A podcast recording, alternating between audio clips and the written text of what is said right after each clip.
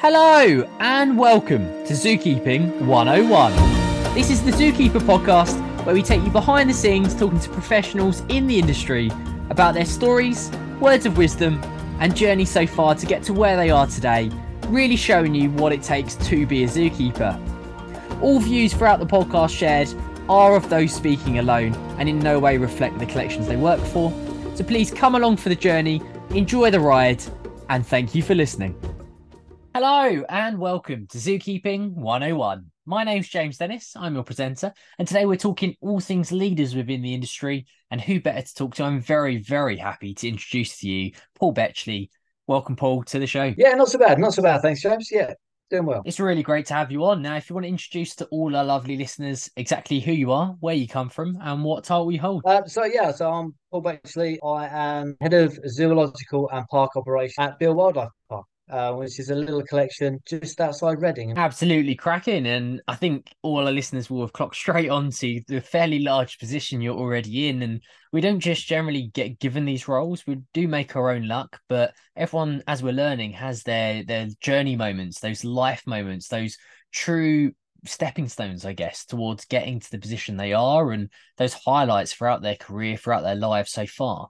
Do you do you have them, Paul? Do you have those real career highlights to get into where you are? To be honest, never been very academic. Uh, I started off really. I went to college, um, but then landed a job selling tropical fish halfway through. I, I left there um, and then went to an aquarium based at a bird park. One thing led to another. Went to went to the bird. Started doing a little bit of an education um, thing on that. Ended up at the Hawk Conservancy down in Andover. Had many happy years down there, working closely with with raptors, which is one of my big loves. Um, so ended up in in Sparsholt College, done a little bit of technician work in in a college setting, quite an eye opener, enjoyable at the same time. And then back into pretty much mainstream zoos via Cotswolds and ZSL London. While I was at London, this job came along. Well, the assistant curator's job came along at Beale, and it's fairly local to where my, where my family's based. Basically, I just had my wife just gave birth to our, our daughter, so that the commute was getting a little bit of a struggle to London and back uh, with with, uh, with lack of sleep when you've got a little one, and uh, so timing wise, it happened perfectly. Been here now four years, uh, just trying to progress um, and trying to bring the collection collection forward. Oh, and I'm sure progression will only grow from strength to strength with someone like yourself there. So, no, some really, really great words. And I guess leading from that, do you have any advice maybe from your journey, from what you've learned from your roles so far to your younger self or even someone listening into this. And, maybe a little gem you've picked up along the way but more importantly just something some advice you've gathered and maybe some words of wisdom to give. I would take a little bit more seriously the advice i was given by peers particularly as a young keeper you know. Youngster in the industry you think you know all and, and you don't really take anything on board and um, you think your way is, is the right way and things like that. But i think i kind of looking back on it now i I got given some great advice. Um, didn't necessarily take it at the time, but now I'm starting to take it. I think that's fundamentally where where where you can learn a lot is is from the people that you work with, the people that have, have, have been there and done it for many many years. So definitely listening to them, taking their advice, but also like kind of I was going back before the zoo industry caught me. I will say it, but uh, working hard at school is is one thing that I do uh, regret, if you like. It's it's been more of a struggle with without that academic backing than it would have been with the academic backing. For sure, some really, really great advice. Now, to link in with that, then, is there one trait, one attribute inside yourself which you would put down to your your maturity of success and majority of triumphs throughout your career so far? I think a, hard working attitude and and a good sense of humour has got me a long way. Pride myself in being being quite hard working in the position that I've got now. I think it's it's important to still pick up a broom, pick up a rake, take time to to kind of get in there with with the, the guys that are working on the ground with time constraints and things like that, you've got meetings and um, various policies and protocols and emails uh, and things like that. It gets quite difficult, but it's it's really really important for me to kind of get out there and do a bit myself. And i think that rubs off onto onto other people. What i hope it does anyway. Yeah i love that mentality of getting stuck in and really helping out where you can at whatever level you are. So no some really really great stuff. Now, that links perfectly to we all know that this industry it can get overwhelming at times. It can get absolutely crazy. And we've got to learn to to deal with that and turn it into a positive and a success throughout the the daily, monthly, yearly running of our collections across the globe. How have you learned to counteract all of these crazy moments throughout the career and turn it into that that triumph, turn it into that forward thinking success on a, a daily basis? It does cause its problems and it is very difficult, uh, particularly with the industry that we work in, particularly with animals. You never know what that what animals are going to do. So you could be office based. There, there comes a time when you are going to have to drop everything and go out there. We've literally just today, this afternoon, we've done a, a Cat One estate. It was drop everything, go and do that. So we we done the drill, and then then you get back to it. It's trying to work out what the important things are really, uh, and having the ability just to close down the laptop um, and, and get out there to to what really really matters, which are the animals that are in our care. So yeah, it was uh, yeah, I was running around the marsh with little uh, lynx ears earlier on today. Well, that's definitely a story that I've not heard before, and I think our listeners haven't heard before. I haven't had a manager so far to wear lynx ears running around a marsh, but there you go. I think it really sums up that this industry chucks at us a whole range of different skill sets, more so a whole range of roles that we have to fulfill. And in this case, lynx ears was the case. No, great, great to hear. Now, I guess the next question then is the days can be crazy, but more importantly, not every time things go to plan. The word mistake is quite harsh to use, but mistakes can happen and problems can come about which maybe don't go to plan as we would hope. How have you learned to counteract these and, and really alter your own brain to turn it into a success and a, a, real learning curve for you to push on and become the person you are? I think kind of starting out on career, you take you take your mistakes very very hard. Take mistakes incredibly hard, but I think honesty. I don't think there's any keeper in the world that's never made a mistake, and it is all about learning from those mistakes. You're dealing with with animals there that are unpredictable. You're dealing with the public, which are unpredictable, and if you put them together, then then mistakes will happen.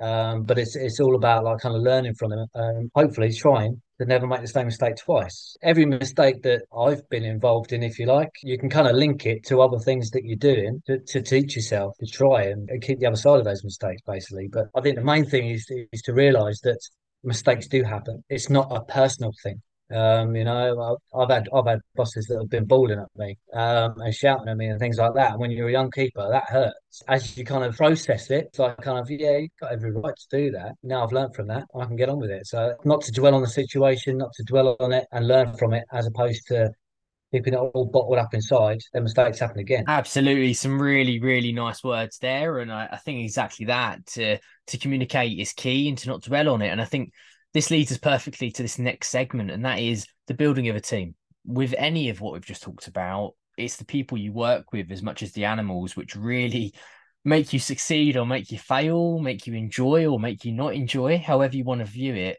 When, when building a team at your end at Beale, what is it you're looking for from an individual what is it which makes an all-round keeper in your eyes? It is difficult, particularly now because the jobs are few and far between, and literally hundreds of applicants will come through. So, so you need certain things to to pick out off a CV. Basically, the CV is the most important thing, and it, it's not necessarily about the animals that you've worked with. I see a lot of a lot of CVs that, that list animals that they've worked with. That's that's not what I'm looking for. I'm looking for for basically a little bit of passion, a little bit of of something else, if you like. That would be my advice on CV writing not necessarily to list everything, but your attributes as a person is important as well. Here at Beale, we do a lot with the employment of apprentices. So the apprenticeship scheme and things like that is very important to it. So we've got three apprentices now uh, on the keeping staff. They go through that two-year apprenticeship and almost like kind of learn their trades, working, but also studying. And it, it works well for them but it also works well for me. They've got that drive, they've got that passion, and you can you can kind of pick it out. Um, you know, and hopefully they'll they'll progress into into careers, whether it be with us or, or somebody else. But it gives them a good grounding of that. But also, like kind of what you were saying before about like kind of a lot of people look to change professions and look to the an- animal industry to change profession, and that's okay because I, I wouldn't necessarily look at a CV from somebody that hasn't got animal experience but shows attributes that I could pass that pass over to an animal keeping in the industry as a negative. There's some some really good keepers that have made that that transition from being city guys or girls or or whatever into the industry. So it's it's all about attributes. I always got told my one of my, my first jobs there was if you know the right end from a broom and you know how to make a good cup of tea, you can do this job. A lot of the time you can teach animal husbandry. If you've got that inside you to have that passion to take it a little bit further, that's what we're looking at. That's what we're looking for, and that's what I'm looking for anyway. Is somebody to have that that little bit extra that's that's willing to stay five minutes late just because their yard's not clean. To run a, run an animal down the vets as quick as they can but don't get back till nine o'clock at night. Or if you're flying birds and things like that you can sit underneath a tree till it gets dark and then be back up there first thing in the morning. That's what i'm looking for. Yeah i think we've all been there. That dedication is key throughout this industry and it's definitely no nine to five job. So no could not have summed that one up better myself. And i guess with the building of a team let me chuck at you, Paul. The probably the most awkward, the most unanswered question in this industry, and that is what is more valuable? What is it that someone should be looking for more of? Should it be three years of experience or three years in education in the form of a degree or a DMZAA or so on? What what is more valuable in your eyes? And what do you think if someone was asking you that question you would answer? It depends on the role i'm looking to fill. I work off of off, off of bands which one it helps me because i got more experienced people and then i've got lesser experienced people not to be disrespectful to anybody when i say that. So if i'm looking to fill a, a slightly higher position like a senior keeper a lead keeper or something like that then i would look for either a, a qualification or um, or something like that alongside some experience working within the industry. I would go for somebody that has done volunteering as opposed to study for a degree. It shows me a lot more. The, the bands that, that I kind of I kind of work to are not just there for me for in, employing people and things like that, but it's also to give a bit of progression to keep us up the ladder. If you're working in a collection, there's nothing more demoralising than working in a collection where all you can see is where you are. Don't get me wrong. There's there's people out there. All they want to do is keep animals. All they want to do is be a zookeeper. That's that's their that's their drive and that's their passion. Um, and that's absolutely fantastic. They don't want any of the other problems that go with climbing that ladder. I think there's there's always an opportunity if you've got those bands in place to kind of climb that ladder, if you like. As I know for me, I love zookeeping. I love I love the industry. I love I love what we do. But also there needs to be something else, like kind of that mountain to climb, if you like. Just for, for me personally. But I know not everybody's the same. But so to scoot around that answer, if you put me on spot and ask for one or the other, I would go for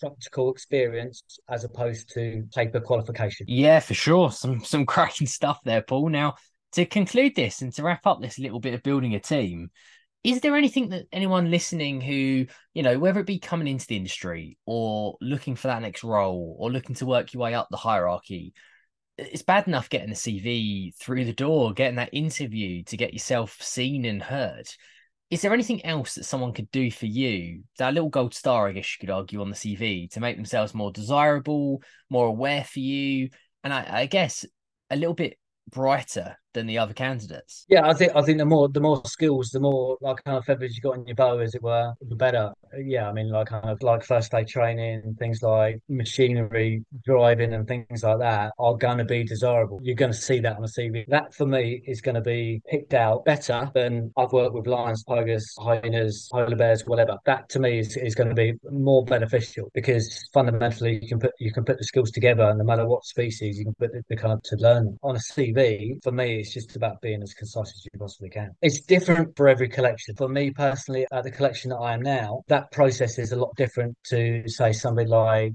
like ZSL or like Chester.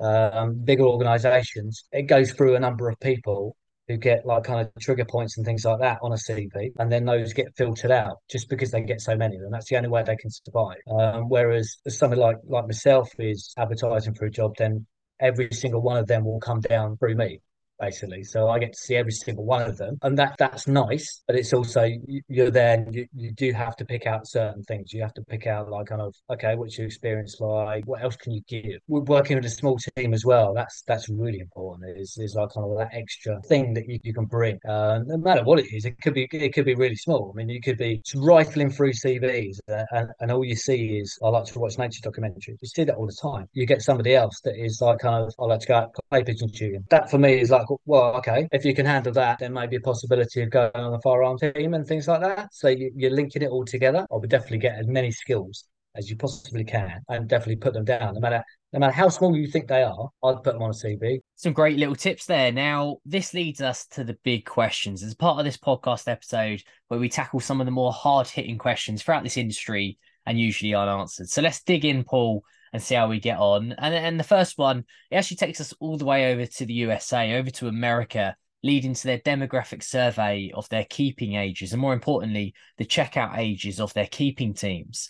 Now, unfortunately, it's seeing a rough checkout age, keepers leaving the industry around the early 30s. And that's something we can roughly relate to over here in the UK. Now, it could be down to a whole range of things due to uh, living costs. Uh, it could be due to wanting a family. You know, you name it. There is probably a many a reason for this.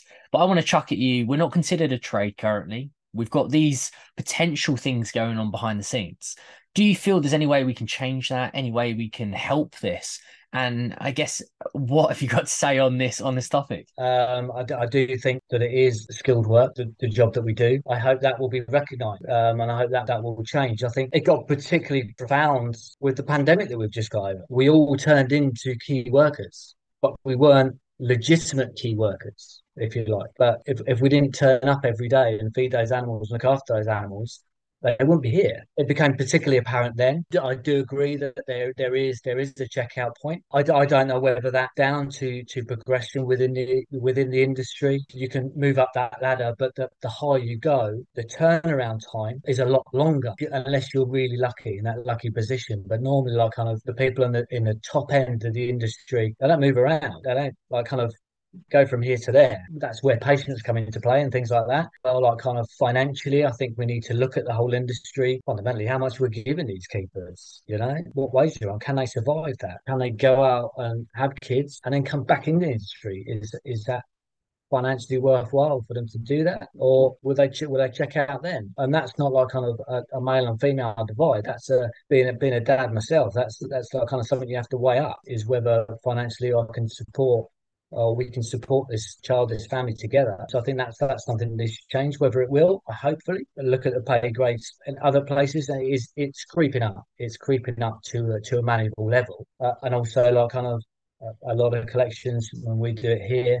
Um, we give accommodation to certain keepers. That comes into play with with a financial point of view as well. I would hope and I would like to see that checkout age getting higher and higher and higher. Yeah, absolutely smashed it, and that leads us to number two. Now, number two takes us to the newest part of this industry. It's the change in the Secretary of State guidelines, over a 100 page document, full to the brim of change coming to the UK from animal welfare to conservation to education, you name it, it has everything in it. So, I want to take us to the conservation element and I want to focus on the fact that it now wants zoos, wildlife parks, safari parks to prove their worth, to show the true conservation going on within their collections and the work they're doing across this globe to really make change happen. Not simply just giving a big lump of money and more so making the conservation count in their eyes. And that's how it's obviously kind of phrased. So, where I'm going with this is how, if you give you unlimited funds, how would you achieve this? But more importantly, I think it's probably more relevant. How is Beale already achieving this? There has been a lot of talk about about this this coming in, and there's been a lot of like kind of almost like ne- negative backlash on it, um, saying it's really difficult and things like that. But fundamentally, that's what we should be doing. That's part of why we do the job that we do. The days are gone with just keeping animals in cages to corporate.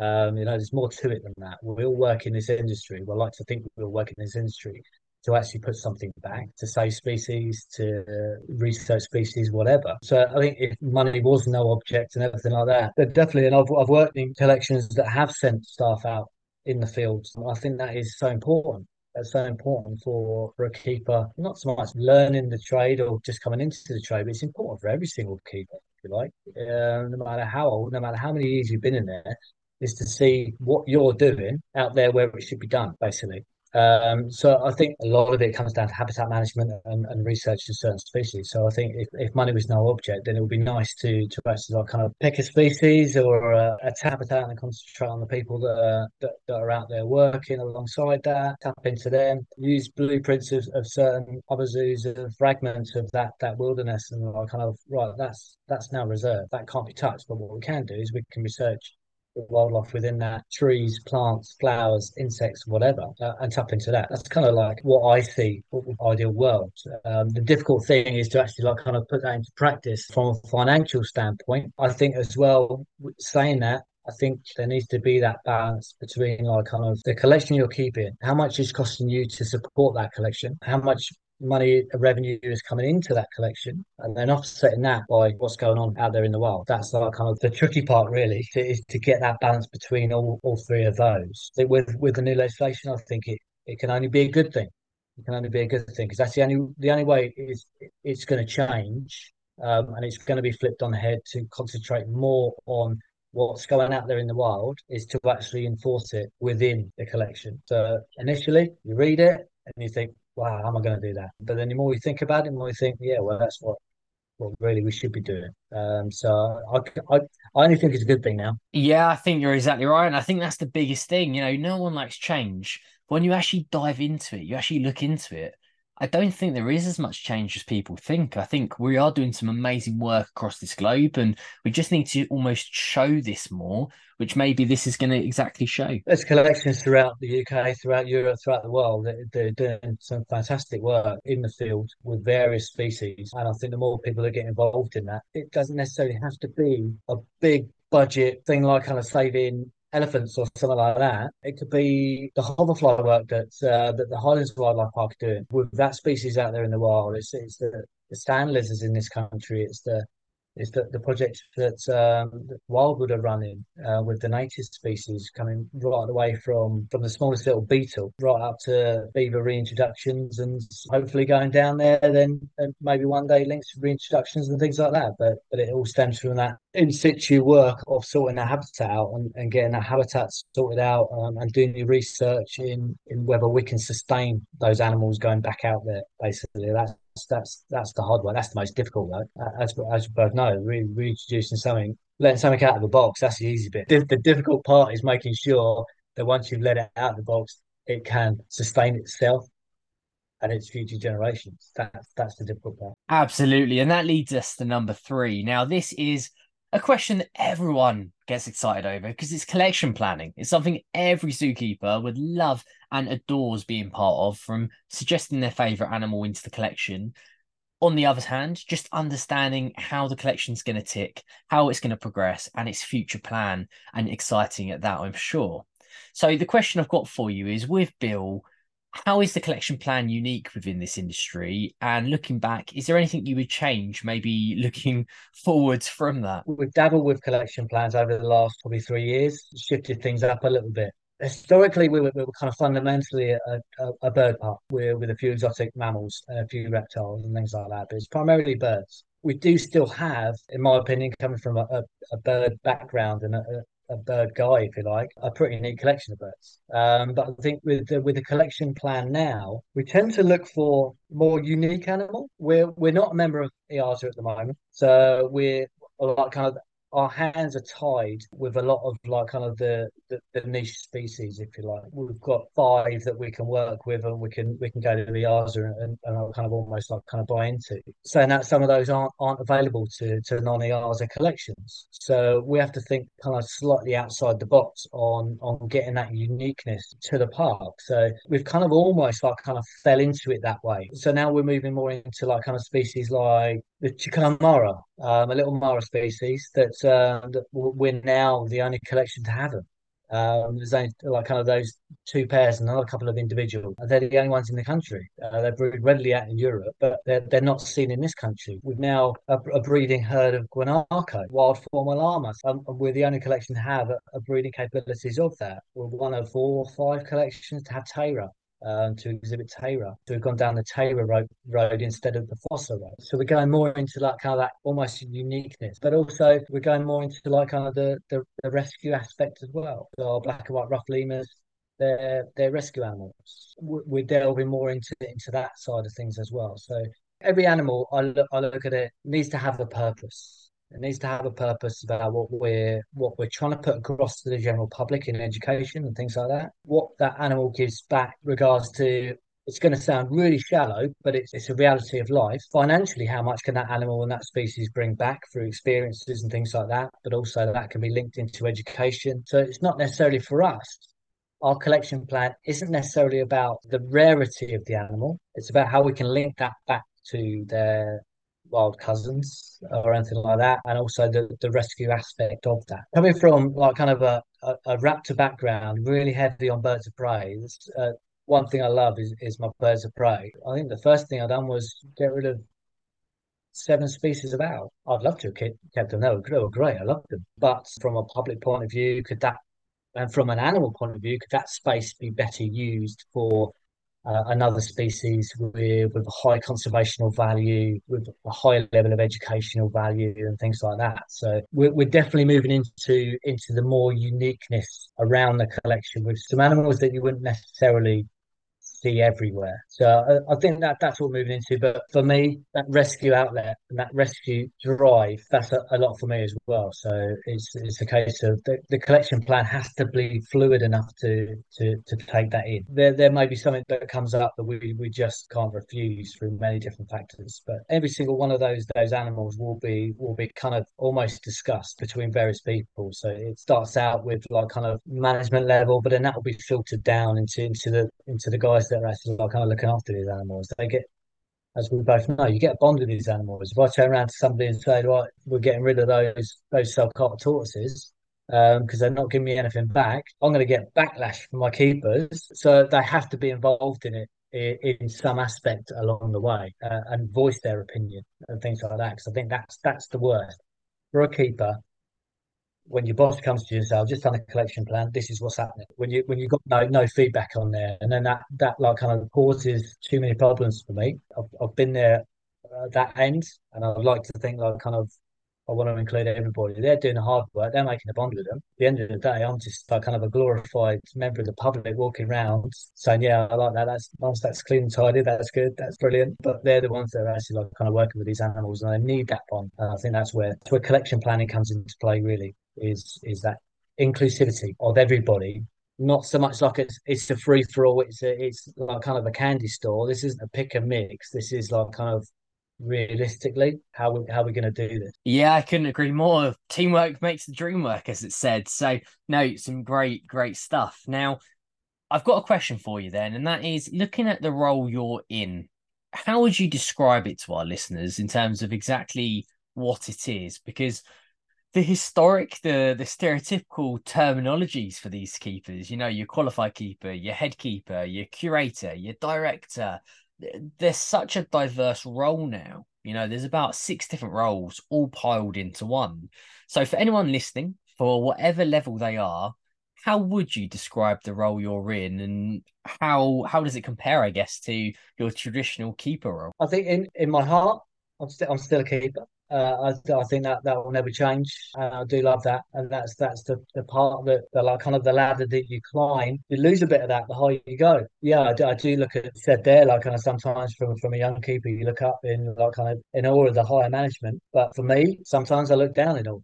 Um, I, I kind of yeah, I, I, I want to be doing that. I don't get the bond with these animals. I don't get like kind of that like kind of like I walk into an enclosure and those animals recognize me. You kind of you kind of miss out on that because again the, the higher you go you're always the bad guy in terms of these animals because you're the one that you don't want to break the bond between your keeper or your animal. So if anything goes wrong and they need any treatment or anything like that you're the one that's getting in there and catching them while those those keepers are well out of the way um, and then they're coming back in and basically nursing them back to health. According to that animal, you've been the devil. Do you know what I mean? Uh, but but as well, like kind of it's it's rewarding on another level. Is nice being involved in something from from the word go. Um, particularly big projects, big like kind of conservation projects, or uh, even even enclosure builds and things like that. To be involved in it from from the word go, I can't get enough of. It's it's it's really really really nice. It's really neat, and I think that's that's like kind of you, you miss out a lot on that when you're a young keeper concentrating on your animals. You miss out on that. You like kind of all of a sudden you've got this brand spanking new enclosure, and you you're just delivering that animal inside there. So it's it's different different like kind of levels. So I think think every every single one of those levels gives you something extra, but it, it also it takes something away. It's finding out for everybody individually where they want to sit. Keeper, whether it be lead keeper, senior keeper, curator, or even higher than that. So it's it's all about what what your you personally are comfortable in where you want to sit in that in that ladder because each one of those roles has the same importance. Definitely. And that was a great way to really pull together this podcast. And we're now heading into the final section of this podcast episode. That leads us to the quick fire rounds. As we've learned, it can either fly by or erupt into conversation. So strap in, Paul. Let's give it a go, shall we? Now, number one, I think it's quite a simple one, but good luck.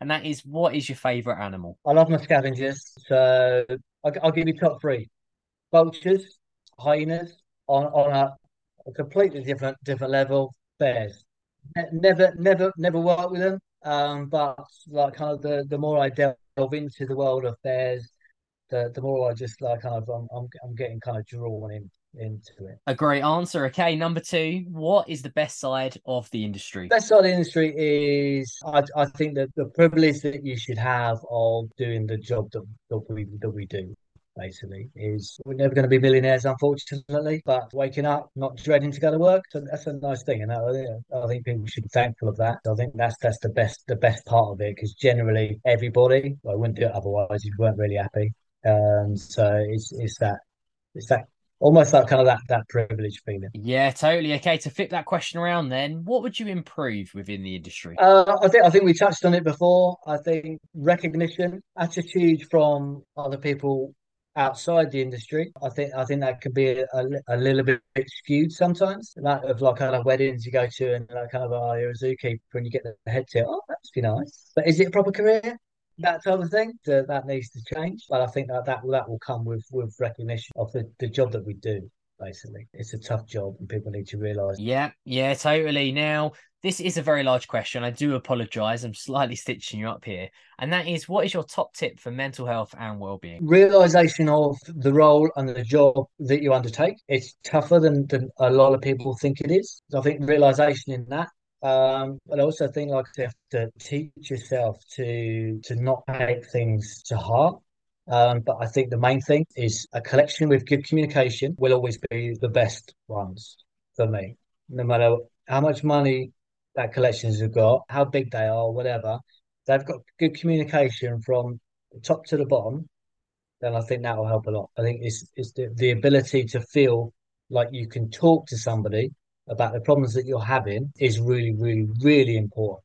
Um, and and without that, I think we're, we're destined to fail. So I think it, it comes down to, to communication. Is your more senior people, they have to be the ones that are approachable, but also like kind of the peers you work with, you just need to be able to talk to those people in within every situation. We're all like kind of very good at, at talking about like kind of animals and animal problems and things like that, but we're we're generally very closed off about speaking about ourselves. That is one thing that we're like kind of get in a team and don't be don't be afraid to talk. My main tip really, but communication. Yeah, perfect. Okay, so this next one is going to take you absolutely anywhere in this world, and that is what zoo globally would you like to visit and why? Um, there there are there are loads there are loads globally that, that I would like to visit. I've been I've been lucky enough. I've I've like kind of I've done a lot of the, the, the UK zoos, which are which are fantastic. So generally, it's like kind of you you pick a species that you want to see. I I think some of the ones that are coming up and really really going heavy in like kind of France and places like that.